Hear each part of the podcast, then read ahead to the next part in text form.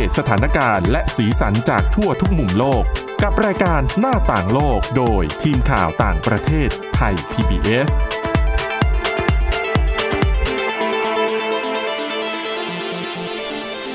สวัสดีค่ะ คุณผู้ฟังต้อนรับเข้าสู่รายการหน้าต่างโลกพบกันอีกครั้งนะคะสำหรับวันนี้ค่ะ แน่นอนยังคงเป็นเรื่องราวที่มีความเกี่ยวเนื่องกับโควิด -19 นะคะเป็นเรื่องของออทางออกคนคน รวยไม่ใช่รวยธรรมดานะคะ ต้องรวยมากๆ หรือว่าอภิมหาเศรษฐีนะคะ ถึงจะเอ่อหาสถานที่ปลีกวิเวก ซึ่งในหลาย ๆ ประเทศค่ะเขามีการออกโครงการที่เอ่อต้อนรับชาวต่างชาติที่ร่ำรวยมาก ๆ เหล่านี้ด้วยนะคะ แต่ว่าเรื่องราวเดี๋ยวจะเป็นอย่างไร เดี๋ยวดิฉันจะมาเล่าให้ฟัง วันนี้นะคะ เราอยู่กับคุณวินิษฐาจิตกรีและดิฉันสวรักษ์จากพิวัฒนากุลค่ะ สวัสดีค่ะ ค่ะ คุณวินิษฐาแน่นอนในช่วงการระบาดโควิด -19 นะคะ มันเป็นเหมือนกับสัญญาณเตือนอืมเป็นเหมือนกับ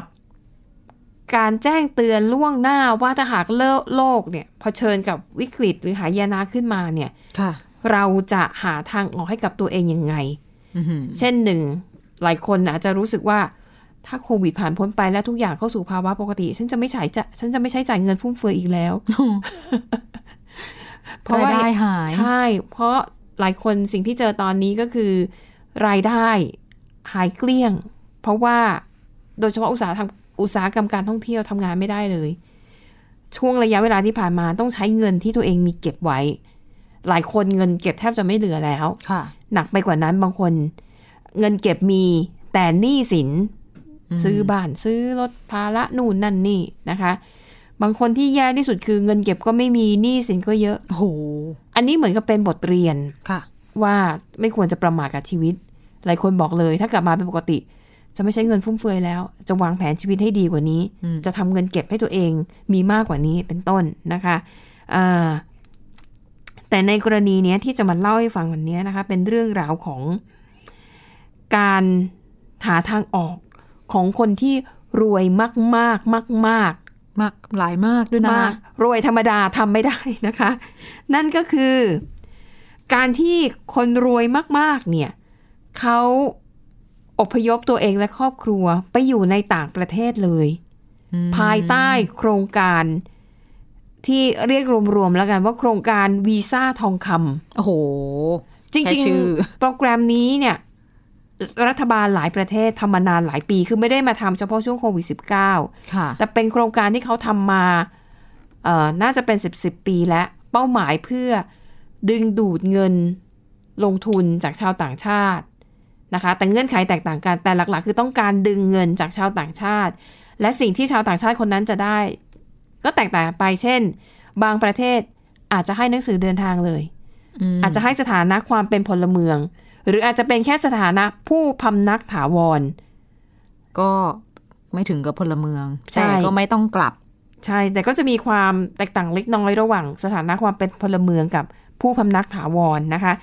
แล้วก็จะมีสิทธิประโยชน์ต่างๆ นานาก็แล้วแล้วแต่ แล้วแต่ประเทศจะจัดขึ้นมาค่ะ ซึ่งตอนนี้เนี่ยไอแนวทางนี้มันกลายเป็นทางออกของคนที่รวยมาก ๆ นะคะ ผู้ดำรงโครงการนี้เนี่ยเขามีชื่ออย่างเป็นทางการว่า โครงการการลงทุนโดยโดยส่วนบุคคล คือไม่ได้ลงทุนในนามของนิติบุคคลนะ ไม่ใช่เป็นบริษัทเอาเงินไปลงทุนค่ะแต่อะอย่างสมมติคุณวินิษฐารวยมาก คุณวินิษฐามีอยู่ 300 ล้านบาท แล้วรู้สึกว่าเบื่อเมืองไทยอะรู้สึกว่าเอออยู่แล้วมันไม่ค่อยสบายใจอยากจะหลบไปใช้ชีวิตอย่างเงียบๆสบายอืมๆเออไปอยู่มัลตาดีกว่าโอ้โหนะคะ ซึ่งมัลตาเนี่ยก็เป็นหนึ่งในประเทศที่ ทำโครงการแบบนี้ขึ้นมา แล้วก็ได้รับความนิยมสูงมากๆนะคะ แล้วเขาบอกว่าตอนเนี้ยพอมันมีโควิด -19 ระบาดขึ้นมาคนรวยก็เลือกวิธีนี้มากขึ้นนะคะเอ่อถามว่าต้องมีเงินเท่าไหร่ถึงจะทำแบบนี้ได้ ก็เขาบอกว่าโดยเฉลี่ยเนี่ยนะคะ น่าจะมีเงินอยู่ที่ประมาณสัก60ล้านบาทอืมเริ่มต้นประมาณนี้นะ60ล้านบาทโอ้โหนะคะ สูงสุดที่มี กันอยู่ในตอนนี้ก็คือ 1,500 ล้านบาท อย่างบริษัท h e l l y และ Partners นะคะ เป็นบริษัทเอ่อในสหรัฐอเมริกา อันนี้ CNN เขาไปสัมภาษณ์มา คือบริษัทนี้เนี่ยก็ทำหน้าที่รับให้คำปรึกษาเกี่ยวกับคนที่ต้องการจะไปซื้อสิทธิ์ความเป็นพลเมืองในกลุ่มประเทศเอเชียอะนะคะ คือบริษัทนี้เขาเก่งในแถบเอเชีย ค่ะอะนะคะเขาก็บอกว่านับตั้งแต่การระบาดเกิดขึ้นเนี่ย คนที่เข้ามาติดต่อ ให้คำขอคำปรึกษาเนี่ยมันเพิ่มขึ้นถึง 50%เมื่อเทียบจากปีที่แล้ว เฉพาะครึ่งปีแรกนะคะ คือเจอเรื่องแย่ ๆ มาเยอะ อือฮึใช่นะคะ แล้วบอกคนจำนวนมากนะคะที่มาขอคำปรึกษาความกังวลอันดับหนึ่งของเขาคือการระบาดของโควิด -19 ค่ะ ความกังวลเรื่องของระบบบริการด้านสาธารณสุขนะคะ แล้วก็บางคนเนี่ยมองไปถึงขั้นว่า โลกเนี่ยมันใกล้จะถึงจุดจบแล้วหืมเราจะต้องหาที่อยู่ใหม่ ที่ตรงกับความต้องการเขาบอกก็อย่างที่บอกไงเขาบอกว่าโควิดสิเป็นเหมือนแค่สัญญาณสัญญาณเตือนอืมเออนะคะเขาบอกว่ามันน่าจะมีอะไรที่มันร้ายแรงตามมามากกว่านี้นะคะเอ่มเมื่อกี้ยกตัวอย่างมอลตาไปใช่ไหมเดี๋ยวค่อยๆเล่าเดี๋ยวจะค่อยๆเล่าไปนะคะว่ามีประเทศไหนบ้างที่เปิดโครงการนี้อยู่แล้วต้องเสียค่าใช้จ่ายสักเท่าไหร่นะคะ เริ่มต้นที่ประเทศมอนเตเนโกรแล้วก็ไซปรัส เขาบอกว่าสองที่นี้เป็นที่ที่ได้รับความนิยมมากที่สุดทำไมคะมอนเตเนโกรเนี่ยยอดคนที่สมัครเข้าไปเพื่อขอซื้อสิทธิความเป็นพลเมืองสูงถึงหนึ่งร้อยสี่สิบสองเปอร์เซ็นอืมเฉพาะครึ่งปีแรกขโอ้องโหปีนี้เทียบกับครึ่งปีแรกของปีที่แล้ว ส่วนของไซปรัสเนี่ยเพิ่มขึ้นถึง75เปอร์เซ็นต์นะคะ เขาบอกว่าทำไม ออมสองประเทศนี้ถึงได้รับความนิยม เพราะเขาบอกว่า สิทธิประโยชน์ที่ได้เนี่ยมันคุ้มค่านะคะเขาบอกว่าอย่างที่ไซปรัสเนี่ยไซปรัสแล้วก็มอลตานะอย่างที่ยกตัวอย่างไป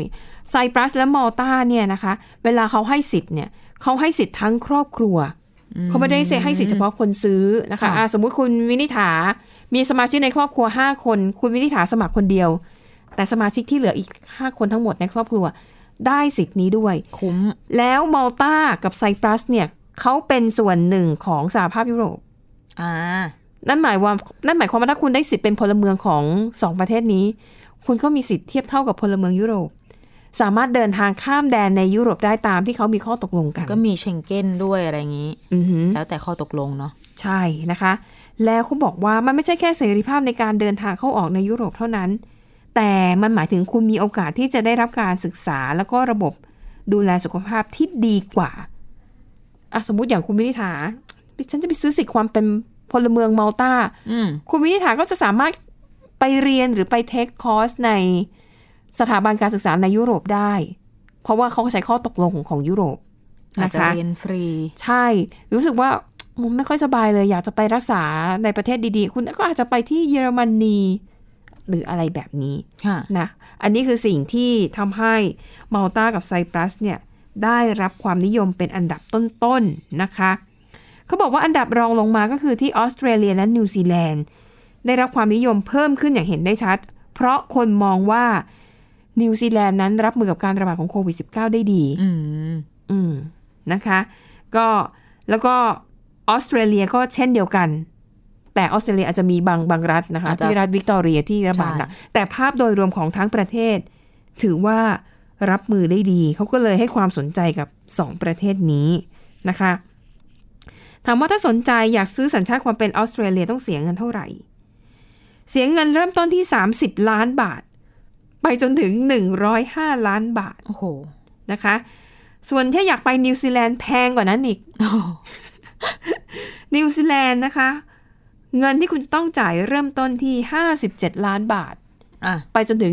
195 ล้านบาท แบบนี้จะบอกว่าเป็นเศรษฐีร้อยล้านมันไม่พอ ไม่พอนะคะไม่พอ ถ้าพันล้านก็ยังแบบเสียไปถึงหนึ่งในสิบอาจจะต้อง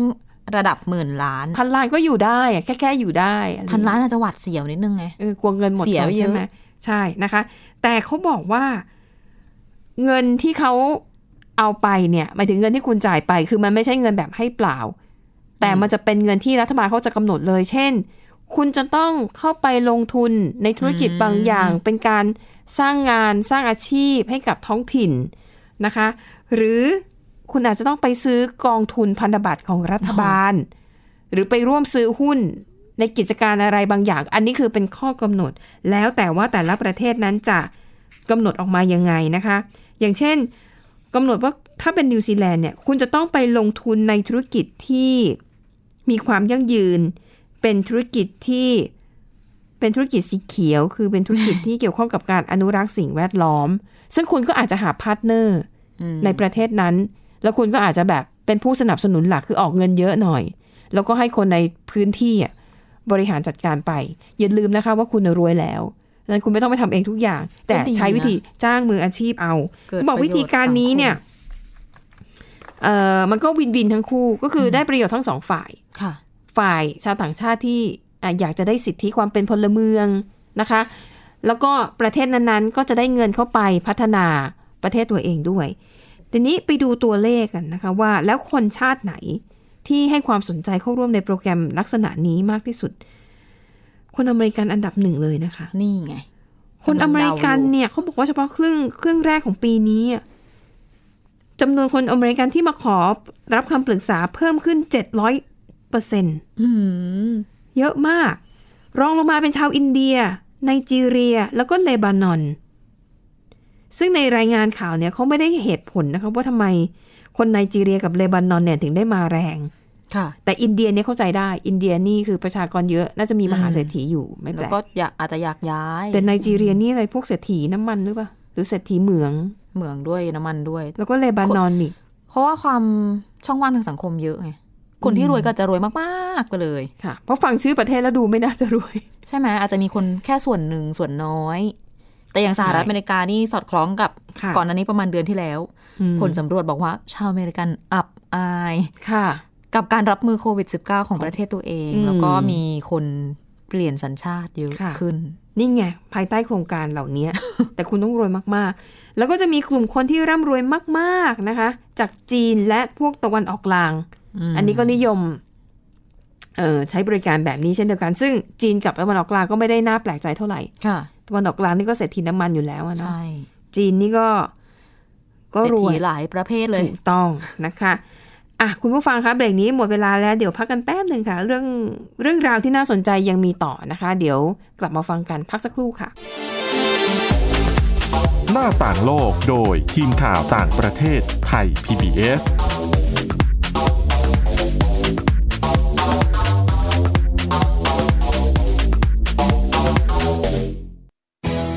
ไทย PBS ดิจิทัล Radio Infotainment for All สถานีวิทยุดิจิทัล จากไทย PBS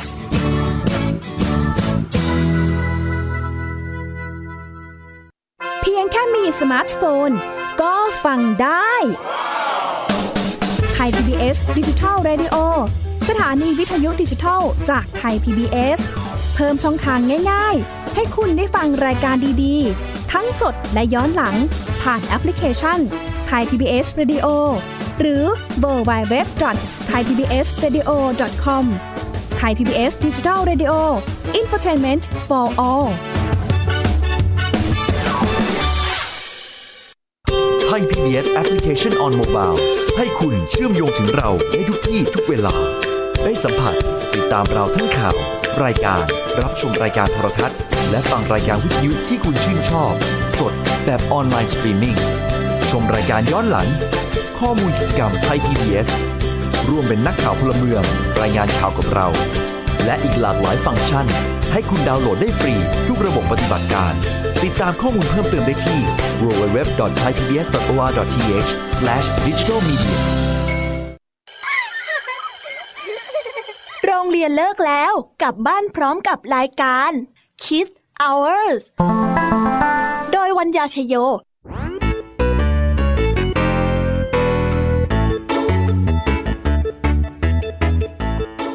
กับนิทานคุณธรรมสอนใจกับครูไหวใจดีว่า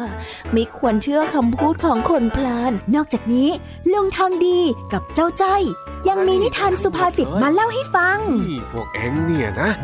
มันลิงหลอกเจ้ากันจริงทั้งยังมีนิทานเด็กดี และพี่ยามีเล่านิทานสนุกสุดหันษาให้น้องๆได้ฟัง ทุกวันจันทร์ถึงศุกร์ 17 นาฬิกา ทางวิทยุไทย PBS www.thaipbsradio.com ๆ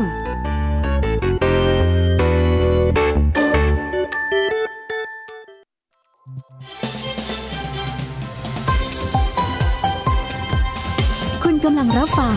ไทย PBS ดิจิทัล Radio วิทยุข่าวสารสาระ เพื่อสาธารณะและสังคม หน้าต่างโลกโดยทีมข่าวต่างประเทศไทย PBS ค่ะคุณผู้ฟังกลับมาต่อกันในช่วงที่2นะคะเรากันยังอยู่กันที่เรื่องของทางเลือกของคนระดับอภิมหาเศรษฐีนะคะว่าอะถ้าอยากหนีโควิด -19 อยากจะหาทางออกเรียกว่าที่อยู่สำรองของตัวเองนะคะ ถ้าหากว่าในอนาคตเนี่ยมันมีภัยพิบัติที่รุนแรงกว่านี้นะคะ ทางหนีที่ไล่จะเป็นอย่างไรอะทีนี้เราไปดูค่ะ จากการสอบถามเนี่ยเขาพบว่าประเทศ ที่ได้รับความสนใจจากคนที่ร่ำรวยมาก ๆนะคะ ที่อยากจะใช้เป็นเป็นที่ลี้ภัยจากโควิด -19 เนี่ยอืมต้องเป็นประเทศเล็ก ๆ อือฮึค่ะ ความหมายในประเทศเล็ก ๆทำไมประเทศเล็ก ๆ ถึงดีเขาบอกเขามองว่าประเทศเล็ก ๆ เนี่ย การควบคุมการระบาดทำได้ง่ายกว่าอืมการบริหารจัดการต่างๆนะคะเขาบอกว่าอายกตัวอย่างอะอย่างนิวซีแลนด์นิวซีแลนด์นี่ก็ถือว่าเล็กนะ เป็นเกาะด้วย ค่ะควบคุมการระบาดได้ดี อันดับต้นๆของโลกเลยนะ อยู่ที่ผู้นำด้วยปัจจัยสำคัญเลยใช่ประกอบกัน ใช่นะคะ แล้วก็เลยบางบางคนเนี่ยเปรียบเทียบว่าไม่เชื่อดูอย่างสหรัฐอเมริกาสิ เป็นประเทศใหญ่โตแต่เห็นไหมว่าการควบคุมการระบาดเนี่ย ไม่ได้เรื่องเลย ออกทะเลไปหมดนะคะ ดังนั้นประเทศในหมู่เกาะแคริบเบียน อย่างโดมินิกัน แอนติกัวแอนด์บา บาร์บูดานะคะหรือว่าเกาะเซนต์คิตส์เนี่ยอันนี้เป็นตัวเลือกที่ดีที่จะหนีจากโควิด -19 และอย่าลืม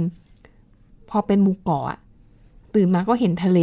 โอ้โหเห็นธรรมชาติอืมใช่ไหมนะคะเอ่อดังนั้นเนี่ยทำให้หลายคนมหาเศรษฐีหลายคนเลือกที่จะไปซื้อสิทธิความเป็นพลเมืองของกลุ่มประเทศเล็ก ๆ เหล่านี้ค่ะนะคะอ่าแต่แน่นอนถ้ากลุ่มประเทศเล็ก ๆ เหล่านี้ประเทศไหนที่มีระบบ การดูแลรักษาพยาบาลที่ดี แล้วก็สามารถตอบสนองรูปแบบการใช้ชีวิตเขาได้เนี่ยก็จะได้รับความสนใจมากขึ้นนะคะ ซึ่งสนนราคาในประเทศเหล่านี้ถือว่าค่อนข้างถูกสำหรับอภิมหาเศรษฐี อืมอาจจะเฉยๆแหละราคาค่ะเราก็ตื่นเต้นกันไปงั้นเอง เออ ราคาก็อยู่ที่เริ่มต้นมาแค่ 30 ล้านบาทเท่านั้น อืมเบานะคะ ขยับขึ้นไปก็จะเป็น 150 ล้านถึง 300 ล้านบาทๆค่ะ นะคะ เขาบอกว่า เออโอเค นอกเหนือจากประเทศเล็ก ๆ จะละเขาเชื่อว่าประเทศเล็กๆเนี่ยถ้ามีระบบการบริหารที่มีประสิทธิภาพจะรับมือการระบาดของโควิด -19 ได้ดี รวมถึงถ้าหากในอนาคตมันมีโรคระบาดอื่น ๆ ด้วยอะ่ะประเทศหมู่เกาะเหล่านี้นะคะ จะได้รับความสนใจนะคะเขาบอกว่าถ้าคุณมีทุนทรัพย์ไม่ไม่ไม่แพงมาก คุณก็อาจจะแบบเออไปใช้วิธีแค่ซื้อพาสปอร์ตอย่างเดียว คือไม่ได้ไปอยู่ที่ประเทศนั้นขอซื้อหนังสือเดินทางอย่างเดียวก็ หนึ่งแสนเหรียญก็คือประมาณสามล้านบาท ที่เกาะเอ่อแอนติกัวแอนด์บาบาร์บูดานะคะ แล้วก็เสียค่าธรรมเนียมเล็กน้อย ก็จะได้หนังสือเดินทางภายในสี่ถึงหกเดือนอันนี้แบบว่ารวยระดับหนึ่งแต่ยังไม่ถึงขั้นจะไปปักหลักใช้ชีวิตอยู่ที่นั่น คือแค่ขอซื้อพาสปอร์ตอย่างเดียวก็ได้นะคะอะนอกจากนี้ค่ะ โครงการนี้มันเกิดขึ้นได้อย่างไรและเกิดขึ้นเมื่อไหร่ ประเทศแรกที่ทำโครงการแบบนี้ขึ้นมาเนี่ยคือเป็นเกาะนะคะ ชื่อเกาะเซนต์คิตส์แอนด์เนวิสอยู่ในทะเลแคริบเบียนทำขึ้นตั้งแต่ปี 1984 วัตถุประสงค์เริ่มต้นจริง ๆ คือเป็นประเทศเล็กๆ แต่อยากจะหาเงิน เพื่อมาพัฒนาหมู่เกาะของตัวเอง ทีนี้จะไปเอาเงินจากไหนอะ่ะประเทศก็เป็นหมู่เกาะเล็กๆ ทรัพยากรธรรมชาติอะไรมันก็ไม่มีอื แต่มีธรรมชาติมีความสวยงามในฐานะที่เป็นหมู่เกาะ ก็เลยเอาจุดนี้นะคะ มาเป็นจุดขาย เงื่อนไขในตอนแรก ๆ ที่ทำโครงการนี้นะคะ ก็คือการให้ชาวต่างชาติเนี่ยเอาเงินมาลงทุนในธุรกิจอสังหาริมทรัพย์ เอามาลงทุนเพื่อสร้างงานสร้างอาชีพบนเกาะเอ่อเอาเงินมาเพื่อลงทุนพัฒนาสาธารณูปโภคต่างๆ รวมถึงซื้อพันธบัตรของรัฐบาลค่ะ เพราะเซนต์คิตส์แอนด์เนวิสทำเป็นที่แรก หลังจากนั้นก็มีอีกหลายสิบประเทศที่มองว่าเออ ก็เป็นนโยบายที่เข้าท่า แล้วก็เริ่มเริ่มเลียนแบบ ได้แก่ประเทศออสเตรีย นี่ขนาดอยู่ในยุโรปนะยังเลียนแบบอืมนะคะ มีออสเตรียไซปรัสมอลตามอลโดวาเซนต์ลูเซีย ประเทศตุรกีนะคะแอนติกัวแอนด์บาร์บูดานะคะ สาธารณรัฐโดมินิกัน ประเทศกรีซ มอนเตเนโกร แล้วก็อีกหลายประเทศ นะคะ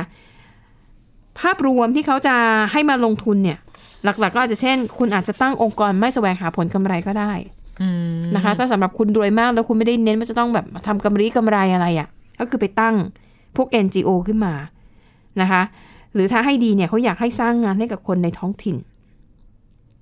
หรือว่าบางคนเนี่ยอาจจะไม่ได้อยาก ดิ้นรนอะไรมาก มีเงินก็เอาไปซื้อพันธบัตรรัฐบาล แล้วก็รอเงินปันผลรอเงินตอบแทนโอ้หรืออาจจะไปสบายใจลงทุนในพวกอสังหาริมทรัพย์ การพัฒนาที่ดินอะไรแบบนี้เป็นต้นนะคะอะอย่างที่บอกราคาถูกสุดเนี่ยเริ่มต้นที่ 3 ล้านบาท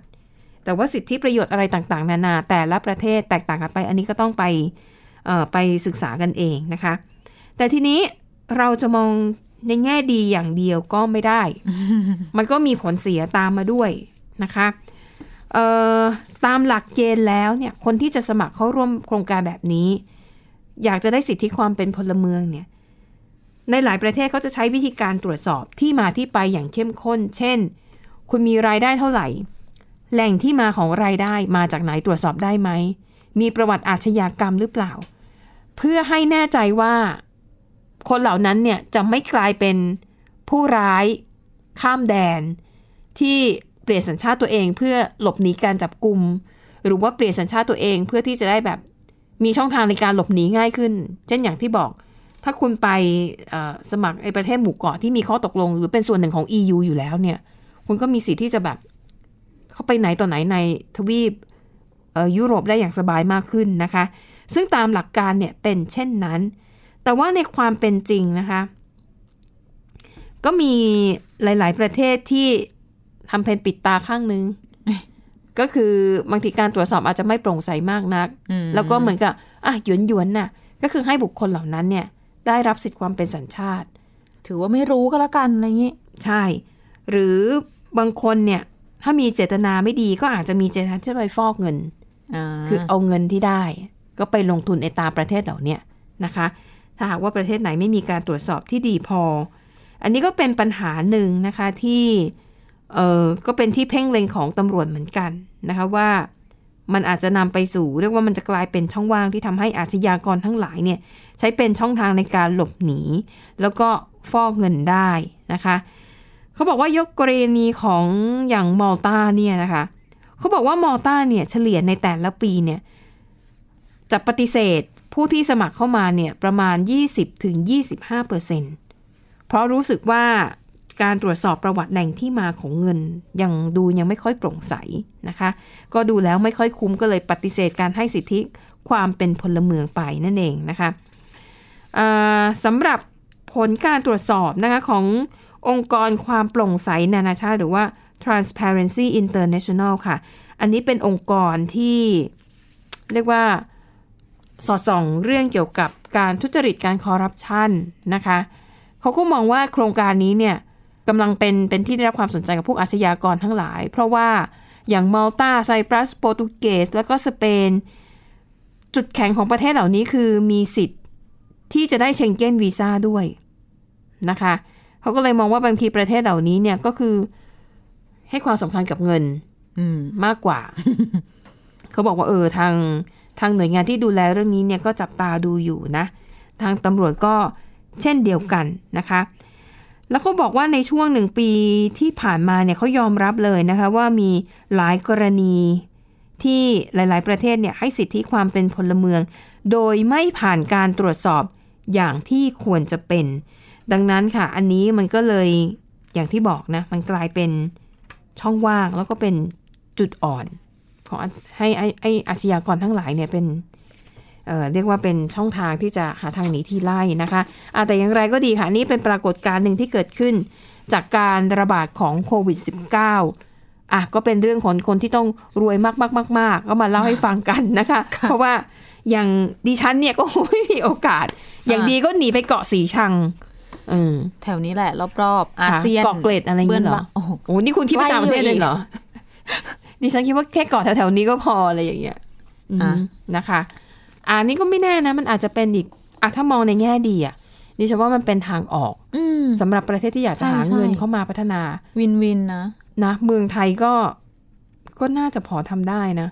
เพราะจริงๆเนี่ยเพราะแค่เราไม่มีโครงการอะไรพวกเนี้ยก็มีชาวต่างชาติจำนวนไม่น้อย มาอยู่อยู่แล้ว แล้วก็หวังที่จะใช้ชีวิตในช่วงบ้านปลายในเมืองไทยใช่นะคะ โดยเฉพาะอย่างเช่นประเทศพัฒนาแล้วอย่างพวกคนญี่ปุ่นอืมคนแถบยุโรปค่ะหรือคนจากอเมริกา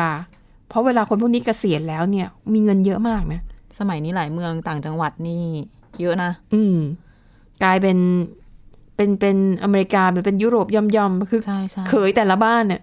เป็นชาวต่างชาติทั้งนั้นนะคะ อะก็เลยเอามาเล่าสู่กันฟัง นี่น่าจะเป็นอีกแนวทางหนึ่งนะคะ ในการหาทางออก ทั้งในส่วนของประเทศที่ต้องหาการหาเงิน แล้วก็เอ่อสำหรับคนที่รวยมากๆมากๆอะแล้วอยากจะหาที่อยู่ใหม่ เพื่อเตรียมความพร้อมรับมือกับหายนะที่เขาบอกว่ามันมันน่าจะมีอะไรเกิดขึ้นอีก และน่าจะร้ายแรงกว่าโควิด -19 ใช่ใช่ใช่นะคะอะแล้วทั้งหมดนี้ก็คือเรื่องราวในรายการหน้าต่างโลกขอบคุณสำหรับการติดตามค่ะ วันนี้หมดเวลาแล้วเราสองคนพร้อมด้วยทีมงานลาไปก่อน สวัสดีค่ะ สวัสดีค่ะ Thai PBS podcast. View the world via the voice.